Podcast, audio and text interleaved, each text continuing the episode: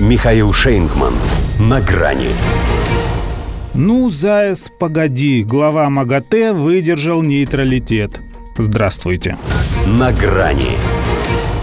Может, Рафаэль Гросси и человек хороший, и десятка абсолютно точно не робкого, лично отправился в такое пекло.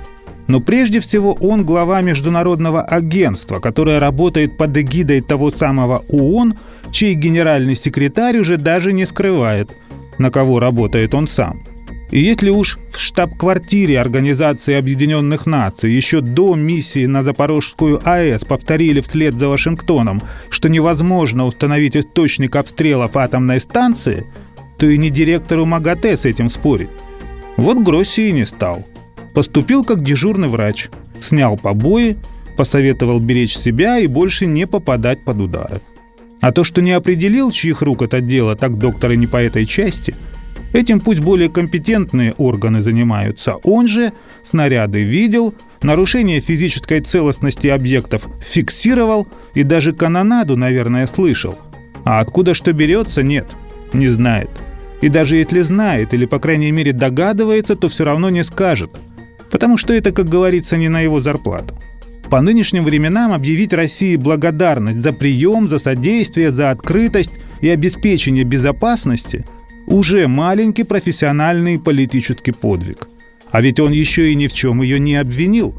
Это вообще максимум, который можно было ожидать от его принципиальности в сложившихся обстоятельствах. К тому же это пусть косвенно, но все же признак того, что Рафаэль и его команда не чувствовали, будто находятся здесь между двух огней – Стало быть, опасаться можно только одного.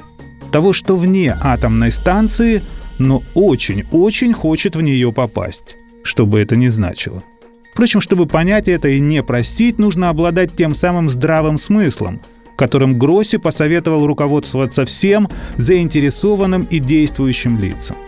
Конечно, осознавая, что тем, у кого с этим хронические проблемы, нужны аргументы повесомее его рекомендаций – но в Госдепартаменте США уже заявили, что не собираются настаивать на отводе ВСУшной артиллерии на безопасное для ядерных реакторов расстояние.